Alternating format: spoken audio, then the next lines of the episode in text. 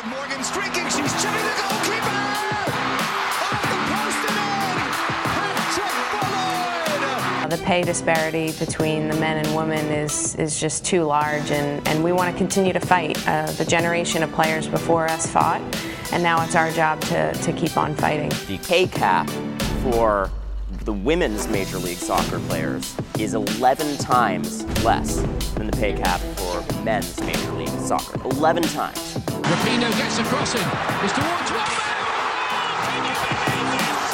Abby Wambach has saved the USA's life. You are listening to Give and Go with Rotas Wadera, only on Girls Soccer Network. Hello and welcome. This is episode 25 of Give and Go. I'm your host, Rotas Wadera, and thank you so much for tuning in, guys. 25 episodes. Can you believe it? I mean, we're coming up on almost a year now of having the podcast out, doing it once every two weeks, and to have gotten to this point, to have gotten the support, it's incredible. We hope you guys continue to support the podcast, continue to support the platform in general. Again, you can go to www.girlssoccernetwork.com. Follow us on Instagram at Girls Soccer Network. Check us out on Twitter at Girls Soccer Net. We have a YouTube channel as well as Facebook page as well. Just search for Girls Soccer Network. And again, for this podcast in particular, we have some more news. We recently just migrated over to a new platform called Red Circle. So now we're going to have the opportunity to have this particular podcast broadcast on Stitcher as well, which is another popular podcast platform. So we have another form out there for you guys to download this podcast on. Of course, you can also, if you are an Apple person and you have Apple products, right? You have Siri set up, you can ask Siri, right? To check out Give and Go. Whether you want to subscribe to it, listen to the latest episode, that is entirely up to you. So, again, out here in LA, episode 25. Never would have guessed in a million years that I'd be out here where Girls Soccer Network is based to be able to do this, but it's been amazing so far. Again, we got a lot to get to. This is where it's really heating up while Europe may be in its preseason and Australia may be in its preseason. The NWSL is heating up everyone's starting to get back into the flow of things. Plus, the ICC, the Women's ICC International Champions Cup tournament, went down for kind of like bragging rights, best team in the world. We've talked about that many times before. Plus, so much with just news in general, which we'll get to towards the end of the show. So, without further ado, let's get right into it a crazy last couple of weeks in the NWSL, but particularly what stood out from this week was Sky Blue and their overall performance. I want to start with them because you're looking at that win over Chicago midweek. When you look at the overall results recently, everything has been going kind of the way you would expect the lower level teams are getting beat on a little bit. But then Sky Blue really has been able to pick up their play under the interim manager, Hugo Macedo, who has an interesting resume and clearly has been able to provide a different lift and a different kind of set of eyes to this team it's incredible how things can change when you bring in a new manager and a fresh face because things were obviously not working under Denise Reddy. And for them to have won more games this year already than they have last year with this much time to go speaks to how much that they are improving, how much they're developing their talent as well. And then you're looking at just the resolve to win it late on. It was a great game against Chicago. Paige Monahan scoring, and it's not a great time for Alyssa Naeher to be out of position on that particular goal and that was just one of those cases where she sometimes has a you know a lapse or two, and that was one of those cases Monahan made her pay. Sam Kerr equalizing, you know, in stoppage time, so it seemed like, you know, Sky Blue was going to be robbed of another win, but then Monahan again with the pro style move as a rookie, bringing it from Butler University, a New Jersey native, really brought it and, and coming through with two goals. I mean, what more could you ask for? Unfortunately, it did not go as well as they would have liked against uh, Reign FC at Red Bull Arena. But the fact that, you know, again, attendance was more than 9,000, I believe. So that needs to get done. Like, that needs to be Sky Blues Arena. It should have been done from the beginning. Sky Blue has a very passionate fan base. It is ex- very easy to get to. I've done the trip to Red Bull Arena myself. It is easy to get to it can be done. So I don't see, you know, from anywhere, from anywhere in Jersey, from New York City, it can be done. So that needs to be the deal. And then you're looking at a potential second team down the line. Again, that's a long ways away. But that's why this Red Bull Arena match was so historic. Glad that it went down. A 1 1 draw. Both teams were very, very competitive. Shea Groom, unfortunately, broke her rib colliding with Carli Lloyd. That was one of the main flashpoints. Casey Murphy, I wanted to point out for Reign FC, has been fun to watch, and the former Rutgers product, another Rutgers player, you know, was the best keeper in her class a couple years ago and is finally playing now with no Michelle Betos, with Lydia Williams injured. They've been riddled with injuries this year. Obviously, you know, it's well documented with Reign FC, so Casey Murphy has been giving them great minutes. You know, Reign FC looks to be in good shape. They are sitting in that fourth spot. They're going to be tight with the Royals. Um, and, and that's where it's going to be neck and neck because Utah, again, seems to be finding their right form at the right time. Of course, A Rod and Christen Press had never scored in the same game before, but that finally happened in their last match. It was, I'm sure, concerning for Royals fans that they had to wait this long to see them, you know, to see their two stars score, but you know, naturally was against the Pride. A tough one if you're Orlando again, because again you're you're dealing with suspensions. The Marta suspension, who she got a second game added on to it. That was a flashpoint. So the Royals are interesting. We'll get to Orlando again in a minute. The dumpster fire that is the Orlando Pride. Actually, that's a little harsh. I wouldn't necessarily say dumpster fire. They've been playing a lot better recently. When you look at the Royals, and if they can start to do this more offensively, they will be that fourth team. They should be that fourth team. Reign FC, unfortunately, can they overcome these injuries? That's what's going to be so, so tough. Of course, you still have the Dash in the mix, the Spirit still in the mix. The Dash, of course, got the result they needed last weekend against the Pride. That's when you had the flashpoint between Rachel Daly and Marta. Obviously, they have some history. Obviously, it came up again in a key moment. And, you know, Julie King getting sent off also. That's a tough situation. They did do better against the Royals. You could tell these younger players that they have are really buying in to what Marc Skinner is, is coaching in terms of his philosophy. They're totally buying in. Joanna Boyles in year two, you know, Marisa Viggiano, but really the player um, was Claire Emslie, the Scottish international who's been with Manchester City, played internationally. That's going to be a key move for them to give Alex Morgan rest. We did see Alex Morgan enter the fray, but when you see a player like Emslie play the way that she played, with the effort and intensity that she played with, Orlando have a good player on their hands. Things are trending up for them, even though it's tough for them down near the bottom. Sky Blue, again, we mentioned earlier. We've mentioned the Reign. We've talked about Houston and how they are. They still can't get it together with their back line. Yeah, you have Amber Brooks, but other than that, it's it's really really getting tough for Houston to really consistently be a playoff team. And I mean, just to get into the playoffs because they cannot consistently defend the leads that they have.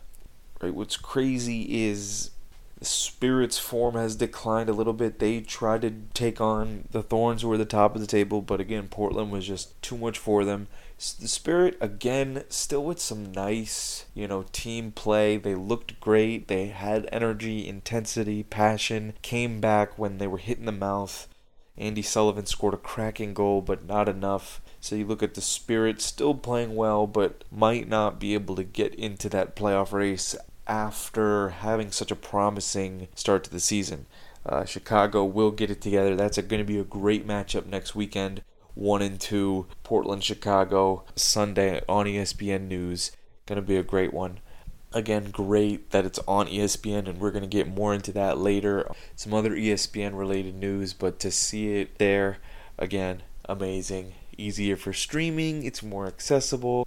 You know, obviously a well more, more well-known TV network, so everyone knows where it is. Just made it so much more easy. Just rather than, and I mean, we still obviously have to deal with the Yahoo Sports stream. Yeah, just a better alternative when when the games are on ESPN.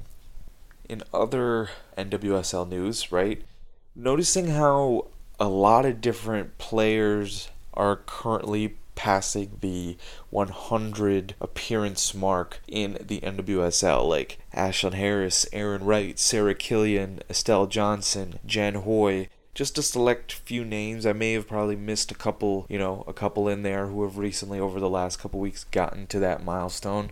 And that's again just speaking to the longevity of the league, right? Now that we're in what, year six, year seven?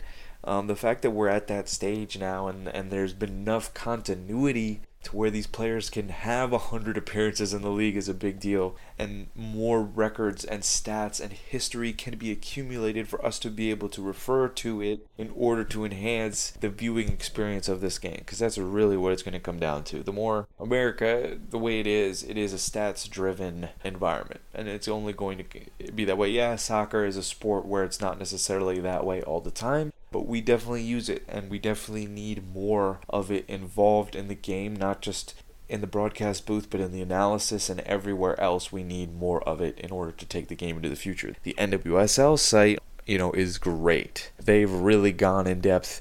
Uh, you got to check out their site if you haven't already team stats, player stats down to every minute detail. So it really can tell you a story of how players have been doing in order to support what you're seeing out there on the pitch, right? The kind of the eye test. You got to make sure stats are backing up what you're seeing because stats do tell a story, but they don't necessarily tell the entire story, right? And we can always use certain facts or stats to kind of tell the story that we, you know, in the way that we want it to be told. So, you know, stats are important, but again, important for the growth of the league. You know, another sad, unfortunately sad news Toni Pressley of the Orlando Pride recently diagnosed with breast cancer. We definitely at Girls Soccer Network support her. She's been receiving so much love and support and she's to, you know, be able to to fight this to the best of her ability and we and we hope and wish her the best of luck in her fight against it. Uh, really coming out of nowhere, so that's that's a tough one. And then another news: Gabby Seiler of the Portland Thorns. She just been named to the July Team of the Month for Portland, down with the ACL tear in training. Uh, that's a big blow for Portland, considering she's another one of those players that they had brought along really nicely, and um, having played well recently for her to go down at this stage is an unfortunate uh, turn of events. But when you look at the overall NWSL picture right now as a whole, it's starting to get really, really interesting as we head down this final stretch. But it's finally starting to take shape in terms of who's the real deal, who is hanging around in that playoff hunt, and who's down towards the bottom. We're starting to see those tiers kind of materialize once again. All right, moving on to the ICC Champions Cup you know, most soccer fans may have been already watching the men's version of the competition because it is the preseason. It's meant to be a preseason cup competition for the best teams in the world to kind of get together here in America and play it. But on the women's side, right, last year was the first time that they did this event. This kind of became a grudge match really to see who's the best team in the world. It was a, it's a really unique opportunity to bring all of these four teams, the best in the world from these respective leagues together and eventually it is going to expand. You'd like to think, right, that we're going to add more teams to this, right? Potentially, you know, you're looking at German league, Swedish league, all of them coming together in to this Champions Cup down the line that would be really really special and really really cool. But for right now you're looking at right it was four teams atletico madrid who won their league in spain manchester city who won the continental tires league cup in england. Then of course you have the courage who won their league and then you have lyon of course who won their league. And how it shaped out how it played out excuse me was you know, Lyon winning it late against Atletico Madrid with the header from Wendy Renard. Both games actually ended pretty dramatically. The Courage, of course, thanks to home field advantage and the weather delay, a 70 minute weather delay.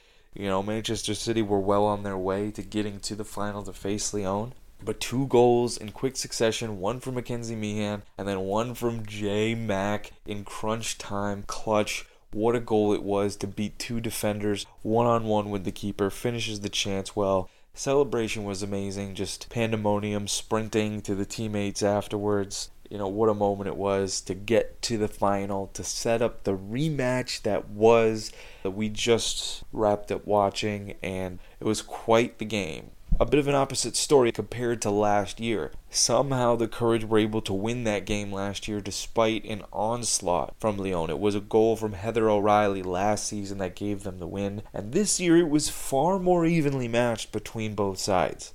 Lyon came out early on and, and, really pushed the tempo, and it really seemed like the Courage were more content to come on the counter attack, and that's essentially how it went, how you would would have expected it to go anyway. That's what the Courage's style is. They like to catch teams on the counter when they're not putting pressure. It's almost like a Liverpool type approach, the way Liverpool plays in the Premier League. They have a high press. They force mistakes from you on top of the high tempo and high pressure that they have. So really, it was a little bit of a surprise to see Lyon in their half consistently just passing the ball around, passing the ball around. But eventually, the courage would find their way into the game. Especially in that first half, it was back and forth, both sides. Amel Majri had a chance that you probably should have scored. Kristen Hamilton had a couple chances, but Sarah Bouhaddi made the saves that she needed to make in this one. There was nothing that really like overly tested her from the courage but she made it she made the saves that she needed to make. And in the end the difference maker was in the second half Dzsenifer Marozsan getting a perfectly weighted just laid off so that she could kind of stride her way into it and hit it on the one time from Lucy Bronze who'd come all the way from a right back position. So dangerous coming from that position. She was doing it all game long. And Marozsan just curled it right into the top corner. Keeper had no chance LeBay could only could only watch, and that was pretty much the decider, which was tough because you know the courage after that really really went for it and there were and there were plenty of opportunities for them but it was just a professional performance from Lyon and when you saw the lineup that they put out there it was clear that they came here to win this thing. It's the second game of the preseason. They could have rested their players like most superstar teams do. They normally rest their stars but everyone was out there I thought Le Sommer was not going to play at all. It didn't even seem like her name was on the initial roster. But she was there. Everyone played. The new signings played. Nikita Parris played. You know, Alex Greenwood played for Manchester United the entire game. So they were not playing games this time around, Lyon. They made sure that uh, they were coming away with the title this time, and it was apparent. But again, great effort from the Courage. They probably deserved a little more from this game based on the way they played, but really just a lack of quality in the final third, and very surprising to see that lack of quality in the final third because they are in the middle of their season right now. And it's, you know, Lyon who were in the preseason. You would have thought that the Courage would have been able to finish just a little bit better, but unfortunately, you know, that's the way the cookie crumbles. And Lyon are champions of the ICC, deservedly so. They were the favorites last year, the favorites this year with that all star team. Even though Ada Hegerberg actually didn't do all that much, it was enough for that team to get the win. Mbock was great with a couple deflections. Uh, of course, Wendy Renard was Wendy Renard. Majri was all over the place. So it was a classic Lyon, aka France national team, Lyon performance from them in order to get the win. Now, word from our first sponsor, Striker Elite. Based out of Las Vegas, Nevada, Striker Elite develops confident, creative, and elite players in soccer and for life. After instructing players seeking to play at the highest level, Coach George Nahorsky quickly recognized the need for an environment that helped these players excel at a rapid pace. That's where the creation of an academy that would specialize in training soccer players was born. Focusing on player development, the curriculum at Striker Elite emphasizes technical skills, tactical awareness, mental toughness, character, leadership, and confidence. They currently have U.S. Development Academy, ECNL, ODP, and college players at Striker Elite, as well as aspiring players seeking to play professionally. Striker Elite trainers are qualified and have extensive playing and coaching experience. Whether you're a club player looking to take your game to the next level and become a college or professional player, they will help you fulfill your goals. They provide elite one on one training, partner training, small group and team training, plus elite camps. For more information, go to www.strikerelitesoccer.com.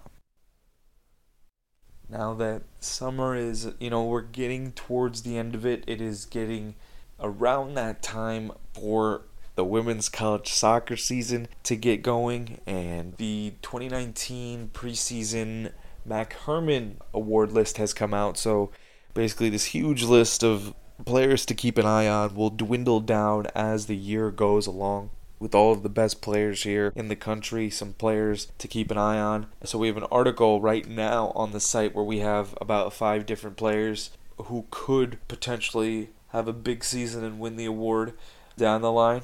The first being Grace Fisk of South Carolina, another English international player who has done it for the Gamecocks of South Carolina in the SEC at the highest level already really one of the best defenders in the country alongside Kaleigh Riehl of Penn State, who could have honestly been mentioned as well. We'll go through some other names on this list as well. Deyna Castellanos, of course, superstar, Venezuelan, born for greatness, destined for greatness, really could be the key for this team to go back to back. As long as she scores goals, they're going to be near the top in the ACC as long as she's creating and doing what she does Of course, Jessie Fleming, one of the more experienced players, arguably the most experienced player in college soccer, and still only a senior, right? Like, that's crazy how she has played in so many international games and is finally a college senior. So you're looking at what she brings to the table just her overall leadership. You might recall our interview with Sam Green as one of the assistant coaches of UCLA and talking about how Jessie Fleming is that exemplary player that everyone needs to strive to be. And she's the leader of that team. I would expect her to be the captain of that team as well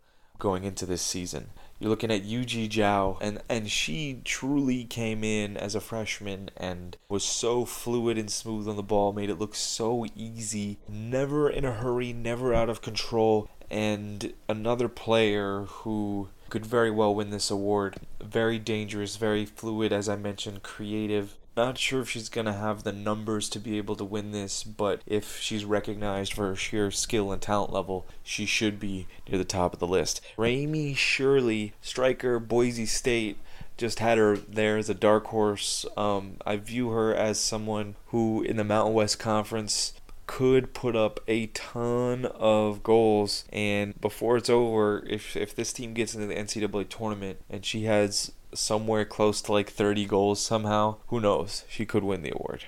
But yeah, taking a look at this list, uh, you know, unfortunately, Savannah DeMelo of USC, a junior, down with an Achilles injury. That's brutal. A big loss for them. Amirah Ali of Rutgers, a fun player who will likely be leading the way for them in the Big Ten this year. Haley Berg out of Texas. But when you look at this list, Paula Germino Watnick leading the way at Georgetown, been a part of the Final Four team last year. You're looking at Ali Klug, one of the best defenders in the country as well, out of St. Louis. So a lot of good players, and of course the all-time favorite, who we didn't even mention, right, Catarina Macario. The reigning award winner, likely to get it again this year, right? She's going to be the favorite again, setting the bar at the top for Stanford right, looking to win another national championship. They should be up there. And so you're looking at Stanford and you're looking at her as the favorite, but some other players to be in the mix if Macario doesn't just go off. I mean, this is year three, though. She's only gotten better and better. I would be concerned for the rest of the country, considering what she's capable of doing, both in terms of goals and assists. So it's going to be crazy to see the kind of year that she has. We also have more coming could have more coming in terms of information on transfers. The college transfer process is a great one. In some ways, it, it can be a blessing and a curse. could be a way out for some players looking to improve their situation, but sometimes a player can go to a worse situation. It's a big risk. You sometimes have to make sure you're really going to the right place. If you're UCLA, the fact that you were able to land an All American defender in Lucy Parker from LSU, that is a big get that's a national championship contending move right there. I mean, you go get an All American who you can just plug in at that center back spot and not really have to worry. That's a huge, huge move for Amanda Cromwell in UCLA. Sam Coffey, who is also on the Mac Hermann watch list, the former ACC midfielder of the year at Boston College, okay? Now, the ACC is a very competitive conference she was playing on one of the lower level teams in that conference and still won ACC Midfielder of the Year with players like Yujie Zhao in in a conference with teams like North Carolina, Florida State. So like there was like such talented players and Sam Coffey was deemed the best of the best. She's going to Penn State and again Penn State is known for their defense, but you add a, and make a move like this, this is going to definitely make them a lot better in the Big Ten. Already going to be near the top. Penn State, and I would think that this move makes them a top 10, if not a top 5 team in the country this year. With, with very high expectations, and they of course are a national title contender every year, uh, and this could be another year where expectations are very high. One final name to keep an eye on: striker Taylor Ziemer, going from University of Virginia to Texas A&M in the SEC a great opportunity for her to score more goals. I think she had a great freshman year, did not see as much time her sophomore year, but still was able to have some production. But I think going down to the SEC, I think her game from the ACC to the SEC will translate well, and she'll be able to be an impact player for the Aggies as they look to also make a deep run in the NCAA tournament, as they seem to have built something as a prominent power right now in, in women's soccer. Now, word from our second sponsor, Topical Gear. Topical Gear was formed in 2011 by a team of professionals from the orthopedic sports medicine field. Collectively, this team has over two centuries of knowledge in athletic training, biomechanics, product development, manufacturing, sports medicine, arthroscopy, and the pioneering of products in the orthopedic sports medicine market. Their team is constantly on the field or in the gym getting feedback directly from parents, players, coaches, and athletic trainers as part of their continuing effort to develop products that help increase female athletes' performance while keeping them healthy. All of their products are backed by professional published research and tested by real athletes at both the high school and college level.